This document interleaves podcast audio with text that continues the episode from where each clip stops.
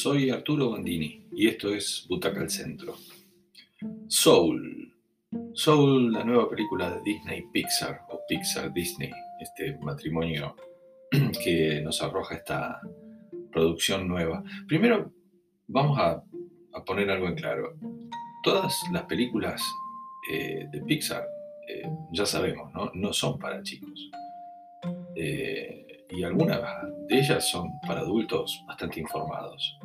Aunque el envase lo determine. No me imagino eh, en esta, en Soul, ni siquiera el merchandising que ya he visto, son unas almitas chiquititas, unos muñequitos que refieren a, los personajes cuyas almas están representados en, esos, en esos juguetitos, pero pero realmente es una película bastante profunda y bastante compleja también para, para los chicos, para los adultos. Es una película que de alguna manera nos lleva a, algo que, es bastante jorobado de, procesar, que es contemplar nuestra propia vida desde un borde, eh, como, como, como un espectador, pero mirar y entender y son en definitiva reflexiones para adultos eh, con un formato de animación que, que, sí es perfecto. Este es un pianista, el protagonista, que se, van a la, se gana la vida como maestro de escuela. Es el director de la banda escolar. Y el tipo quiere vivir de su música, digamos, no, no, no, no quiere eso que está haciendo. Lo disfruta de alguna manera, pero no es lo que quiere. Lo disfruta porque disfruta la música. Por eso no se le mueve una ceja cuando en ese trabajo le anuncian que finalmente lo van a tomar fijo y que va a tener un seguro social y jubilación. Esa misma tarde que le dicen esto, es convocado para tocar por, un alumno de él con una saxofonista de renombre en una audición que va a ser la audición de su vida. Esa audición él la pasa con un virtuosismo fabuloso, es un gran pianista de jazz, un gran improvisador, pero no todo siempre sale bien caminando, distraído, mandando mensajitos por teléfono para contarle a todo el mundo esto que le estaba pasando en una Nueva York muy intensa, se cae en una alcantarilla y muere. Ahí comienza el nudo central de esta historia, porque va a haber un viaje al cielo, este, y ahí en el cielo existen como dos grandes departamentos. El Great Beyond es una luz enorme al que van todas las almitas como hipnotizadas, y, y el Great Before, él como todavía se aferra a la vida, dice, no, pará, yo tengo un montón de cosas que hacer, esto, esto no es para mí. Este.